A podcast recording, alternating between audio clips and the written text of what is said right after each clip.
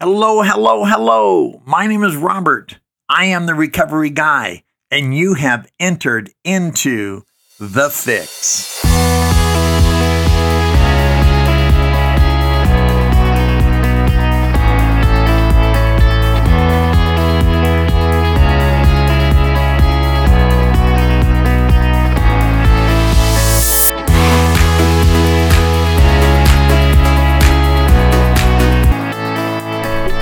Hello, hello. My name is Robert. I am the recovery guy. Welcome back to our podcast. We are so glad that you are here and uh, looking forward to another day, another opportunity, another window of time for us to celebrate that which is ours.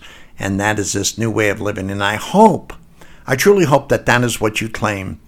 Uh, we, I love it We're in the uh, there's a solution in the big book of Alcoholics Anonymous that says that we have discovered a way out on which we can live in uh, join actually in brotherly and harmonious action.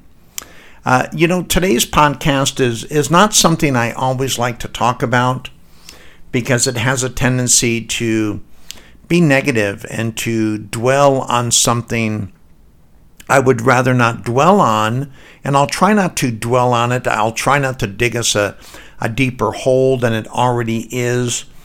Uh, as we approach the holidays, to not touch on the dangers of relapse would be like swimming in the ocean and not discussing with you rip currents and how dangerous they can be in terms of disorienting us from shore or pulling us further out. It is a known risk in swimming in the ocean, or we can we, we can extrapolate this or or cross example this to a number of different things. That's the first thing that comes to mind. And especially if you're new or relatively new to recovery, uh, your first set of holidays, your second set of holidays, we we make them more challenging than they are, and many succumb to that challenge and relapse. Now, I'm not completely dismissing the emotional upheaval and challenge that comes from the holidays and families and get togethers and the uh, propensity to promote alcohol and and a, uh, a carefree lifestyle. And after all, it is just one, right? Um, so I do understand that element and I do want to discuss it. I actually did a, um, a podcast or a blog rather back, uh, and you might go ahead and read this uh, for yourself. It was called Preventing Relapse, and it was just back in October where I began to explore it because I knew the holidays were coming. But as we approach Thanksgiving and the other holidays that you celebrate uh, as an individual or you celebrate with others, the likelihood is we are going to be put into a position where we uh, have to decide, right? Do we drink or do we not drink? Do we partake or not partake? And hopefully, you've made that decision every day when you wake up, and to whatever degree you need to confirm that decision throughout your day, you do so. Having said that, um, preventing relapse is ongoing. It's more challenging in the beginning but it's just as important with my time than it is with yours. We just maybe do different things. Yours may be more urgent and more drastic because they're new to you than they are to me because I've been doing them for decades. Or my friend Scott or Debbie or any of the others who, who are in 10, 15, 20, 30 years of, of sobriety. But we still prevent, right? Preventing is never done any more than our recovery journey is ever done is ever done. I might do things a little differently than you do. uh, maybe with a little less emotion and a little less fanfare. But the things I'm doing today in my personal recovery to not only stay clean and sober, but happy, joyous, and free, to be that person who insists on enjoying life, I'm still doing the same things that Steve and, and Scott and Eddie and Buddy and Will and Jack uh, and others taught me early on. I just do them maybe a little bit differently, maybe a little more subtly, maybe a little more deeply. I just want to make sure that you are on good footing, right? Because again, if this is your first or or even uh, second or third uh, holiday. Uh, maybe you come across people that you don't see very often, and when you do, you want to drink around them for one reason or another. Maybe they just annoy the crap out of you, and getting that relief from uh, them uh, is um, uh, important or necessary just to reduce their impact on you. Or maybe you just have so much fun with this person maybe the memory you have with them uh, and the fun you had with them had to do with drinking or using, and you want to recapture that that moment. Uh, I originally pulled this information from Psychology Today, and it talks about the the, title of it um, uh, by by Omar uh, um, uh, a uh, doctor in psychology, in, in talking about craving. The title of the article, and you might want to go look at it, Psychology Today. The title is How Often Do Long Term Sober Alcoholics and Addicts Relapse? How often do they relapse? And this was actually pulled, I guess, um, part and parcel because of um, there was a there was an actor uh, Philip Seymour and a very good actor, very tragic death, um, very funny person, very talented person, um, and he uh, overdosed. He relapsed and died, and it seemed that he many people said that he um, had been uh, abstinent from alcohol and drugs for over two decades. So it raised a, a set of questions. Now, if these things are true of a person in their susceptibility for over two decades, and obviously they're true for me at over three decades, and they're likely true for you, maybe even more so uh, in your first year or two years. But some of the some of the questions you may have asked yourself, again, pulling from this article, do people who get sober actually stay sober? That's a good question. Maybe something you've asked yourself as you approach this holiday season. Can't you ever be free of addiction? Are you always at risk of relapse? Another great question is Is there some period when, like cancer, you are considered to be cured. And then there's another bullet here isn't staying sober for a long period of time at least somewhat protective?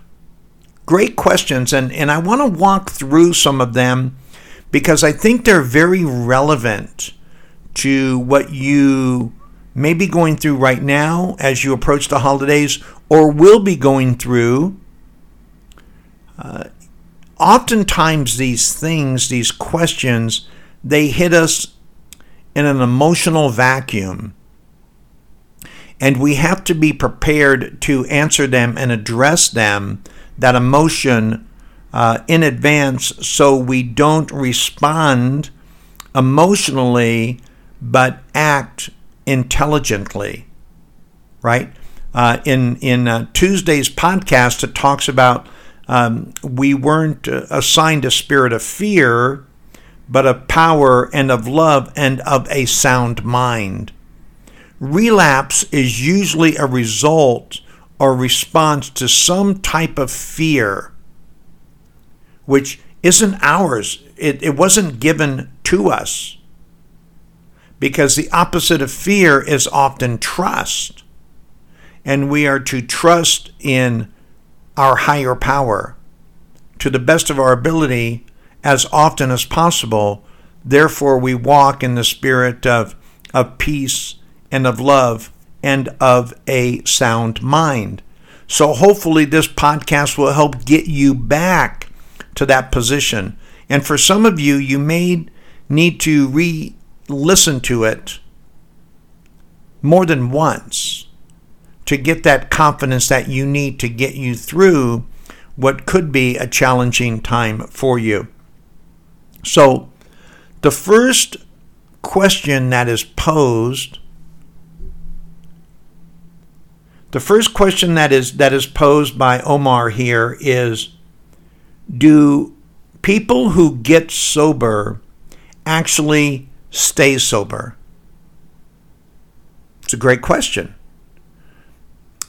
For me, it was no and yes. Now, obviously, you know, the the story isn't completely told on me. But no, in that I did relapse. So I did get sober. I relapsed at 71 days. I came back to the program of Alcoholics Anonymous. And I've been now clean and sober since April 25th of 1986. Right? So, no, and I probably will. Right? I probably will stay sober and stay sober, right? Now, what's great about that is stay sober, we have one day at a time. So, my intention for all of you individuals out there who want to remind me that it's one day at a time, I get it, I know it. But it's a program designed for living. So I have every intention of one day at a time staying clean and sober for the rest of my life, which is not a bad way to live, right? Why would I intend to not be sober for the rest of my life? That wouldn't be any fun. I'd be waiting for the other shoe to drop. And as I told my friend Wendy, I don't even think there's another shoe but do people who get sober actually stay sober? Well, I know countless people who have. Some are four and five years, like Wendy and Chaz and, and Tess and Chris and Mary and Angela and Debbie and Scott and Melissa and Scott Shields and and Buddy and Eddie and Steve and Slow Will, my sponsor Jack at 44 years. I mean, I could go on. I mean, there's like a laundry list of people who got sober and are staying sober. So, yes, it can be done. I know numerous people who have died sober members of recovery. So, it, it can be true. And and it's really tragic in the case of Mr. Seymour, case of Philip Seymour, when you hear about someone who, after two decades of recovery, dies of, a, of an apparent overdose, how tragic is that? It wasn't that they did something wrong as much as it was they stopped doing the right things, which led them to doing something wrong. Doing something wrong didn't start the process. Stop their stop doing something right ushered in to doing something wrong. Just the absence of doing the right things opens the door to the wrong things. Right? if I don't promote self care through positive self talk and reassurance, eventually negativity and my lack of self care will creep in. That's just natural. I mean, in, in, in nature, we call that gravity. If we believe, and I've used this metaphor many times, and it's so prevalent in this conversation, if if life is uphill, and it is for most of us, every now and then we get to coast, right? We find a plateau, an even spot where we can just sort of take our feet off the pedals and coast and enjoy the ride. It's a beautiful thing. But for the most part, I need to keep my foot on the gas because I know eventually, if I don't, this thing called gravity will slow my progress to a point where I will eventually stop. And if I'm on an incline at all, the likelihood is I will begin to go backward, especially if life is uphill even to the smallest degree. I will go backward if I stop pedaling or accelerating for too long. That is when I believe people who were intended to stay sober forever don't. I believe in God as my higher power. You have a power that's greater than yourself. Why would the God who created you and designed you for greatness want you anything but sober? So if I'm not sober and living that sober life, and I'm not just talking about the abstinence of, of substance or behavior, whether it's food, whether it's pornography, whether it's alcohol, whether it's drugs, whether it's bulimia, anorexia, gambling, God wants me to live this life.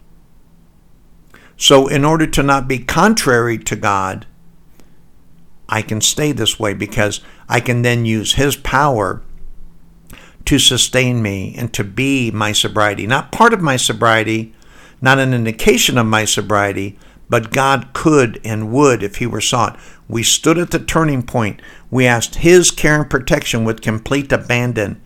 Here are the steps we took, which are suggested as a program of recovery. The minute I stopped trusting, the minute I stopped doing that, just like in my relationship with Laura, the minute I stopped trusting her as my partner in our marriage, what do you think is going to happen to our marriage? Exactly. It's not going to be what either one of us want it to be. So we keep working, we keep striving the same way. And I believe that people, unless it's a traumatic experience, folks, I believe people who get sober, who don't stay sober, relapse because they stop doing the things that got them sober in the first place. The next one is Can you ever be free of addiction? Are you always at risk of relapse? Well, the answer is no and yes. I'm free in my spirit, but my body's not free because I have an addictive component, obsessive compulsive disorder, disorder as I was diagnosed um, from the uh, Las Vegas Psychiatric uh, Center back in the early 80s, obsessive compulsive disorder, and the prognosis was I would never get well. Now, this psychiatrist did not know I would find Alcoholics Anonymous and become well. But can you ever be free of your addiction? Again, the answer is no and yes. Because I do have freedom. I am free. I don't live in the bondage of addiction. I don't live waiting for the other shoe to drop. I don't live wondering if I'm going to drink or use again. I just live according to life, according to the spiritual realm that I've been rocketed into. And am I always at risk? Well, yes, of course I am. We're, we are at risk when we take risk. Now, my risk is minimized in almost to a nil degree when I do the things I want to do. But of course, we're at risk. That's why we do what we do. I'm always at risk to be harmed when I don't look out for my safety. I mean, I'm at risk to be accosted if I park in places that don't appear to be safe. If I ignore the warning signs and I don't pay attention to others and to lighting, of course I can put myself in a precarious position where people who don't care about me or my well being make me subject to risk. So, yes, all the more reason why I stay in recovery. Is there some period, and these I think they're all legitimate. I think every newcomer asks themselves these things. Is there some period when, like cancer, you are considered to be cured? The answer is an emphatic no. I'm, I'm never cured. But the good news is, I don't need to be, right? Um, I have melanoma cancer. A few years ago, I was diagnosed. Thank God Laura was paying attention because it just looked like a little spot, though it wasn't a very attractive spot. And she said, You know, you need to go see Dr. Williams. You need to get in and go see our dermatologist because I don't like the looks of this. Well, Dr. Williams took one look at it and said, I think we have a problem.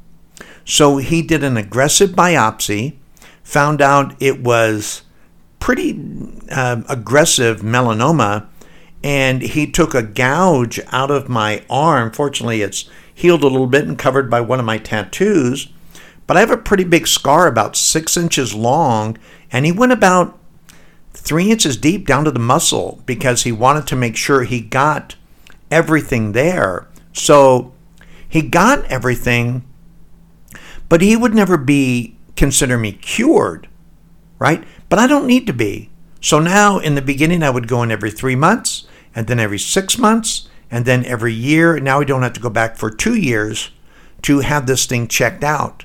The likelihood is it's not going to come back, but I don't need I don't need to be cured of cancer. I just need it to be in remission. I just need to know that I can go live a life and not worry about dying from it, but check it periodically do that checkup, right? To make sure that if it doesn't come back, and if it does look like it's showing itself, we take appropriate measures and action and we get it back into remission again. I'm very confident. I don't worry day in and day out about my melanoma. I look at the scar and it's a reminder, just like I look at some of the scars from my past relationships and things that I did in my addiction. They're an indication that I was this person but according to the relationships I have today with my daughter, Kathleen, you would never know that I was the father who abandoned Kathleen. You would never know that of Carol as well because of the relationship we have. Are the scars still there? Of course they are. But as long as I live this life and I treat them with respect and honor, and as this new person, it's it's not going to show itself again. Again, you would never know if if you saw us together, you would never have any indication that at one time I abandoned them. And at one time they were wondering if they were ever going to forgive me and get through. There's no indication of that. Matter of fact, with my tattoos, you can't even see my scar. It's it's covered up and certainly with with shirts on you have no idea. Right? So but then again, I don't need to be cured and we don't need to be cured of our addiction. What we really have is a daily reprieve contingent on the maintenance of our spiritual conditioning. And that's good enough for me. And I hope that that is good enough for you. Now, isn't staying sober? This is a great point right here. I love Omar's sensitivity here. And again, go to Psychology Today and look up this article. Isn't staying sober for a long time at least somewhat protective? You know, the answer is yes. It is very protective. It's not to be taken for granted. We don't rest on our laurels, but there is a protection because, as I was sharing with my friend Steve the other day, who was instrumental in my early recovery, Steve M., he's got over 35 years of personal recovery now. And and as I heard from Bryan Suits from a dark secret place on KFI in LA, really cool cat, not even in recovery, but one time on one of his podcasts, he said that that there's a particular quality that quantity has. So the longer we stay sober, the more enriched our life has become. The more of a buffer we put between, almost a protective shield against that old way of living and this new life that we have chosen. Kind of like just like a bank account, right? Uh, depending upon how much money you have in your account, determines how withdrawn you can be or what it's going to take for you to withdraw and drain that account. Well, we're always, hopefully, in our recovery, we're making deposits. And because we're not perfect, we're even making withdrawals. The key and that protective nature to lifelong recovery, one day at a time, is based on depositing more when that you withdraw. And as long as I continue to do that, the likelihood is I'm going to be just fine. Again, do I am I cured? Is there a guarantee? Well, no, but I don't need one. Do you? Do you need a guarantee that something is not going to befail you? Do you need a guarantee that you're not going to come down with a virus or disease? Do you need a guarantee to enjoy life? Do you need to guarantee that you're going to live forever in order to enjoy this day? No. But we want to put as much distance between who we were from who we are. And we do that by practicing these principles in all our affairs. How long do we practice them? Forever. How much do we practice them? To the best of our ability. I think these were great questions, don't you? I want you to go back and listen to this again if you're in a precarious position at all, because I guarantee you that when we do recovery right, relapse is always a possibility, but just because something's possible doesn't mean it has to be likely. We might not ever fully be able to remove the possibility, but we can diminish the likelihood. And that's what we do in recovery one day at a time for the rest of our life. We don't put ourselves in situations and in positions that would put us at unnecessary risk, that would re- remove or dissolve that protective sleeve between us and the old man or woman, that old person we were we become a new creature, right? We stop living in that fear, as I mentioned in Tuesday's podcast, and we start living and walking in peace and in love and in a sound mind. I want you to reach out to me. If you're having a challenge uh, this holiday season with staying in recovery, I have gone on a sliding scale for my life and sober coaching that until after New Year, if you can't afford a coach, I don't want that to be a reason you don't reach out to me. Obviously, if you have the resources, there there there is a, an element for my services. But if you honestly tell me we're going to be on the honor system, if you honestly tell me, Robert, I need your help, please DM me, please call me, please let me message you, please let me have a session with you. I'm not going to tell you no because this is a season of giving. And if I have a desire to receive, then I must give. Show me someone who does not receive, and I will show you someone who, who is stingy. So I want to give to you whatever I can so contact me, reach out to me, message me. Let's set up a time, whether you can afford it or not. You can't afford not to call me because I'm very affordable. Just let me know that, Robert, I don't have the resources. Would you please reach out and help me? And I will say yes, yes, yes. Find me at recoveryguy.org. Find me on your favorite podcast channel. Find me on the Recovery Guy on Facebook. Find me at recovery underscore guy on Instagram.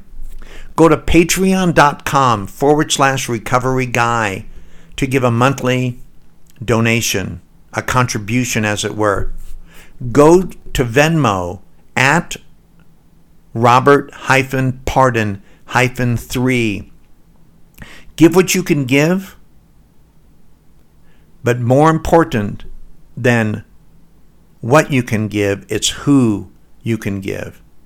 Everyone can afford to give back what we were freely given. As always, my name is Robert, and I am the Recovery Guy.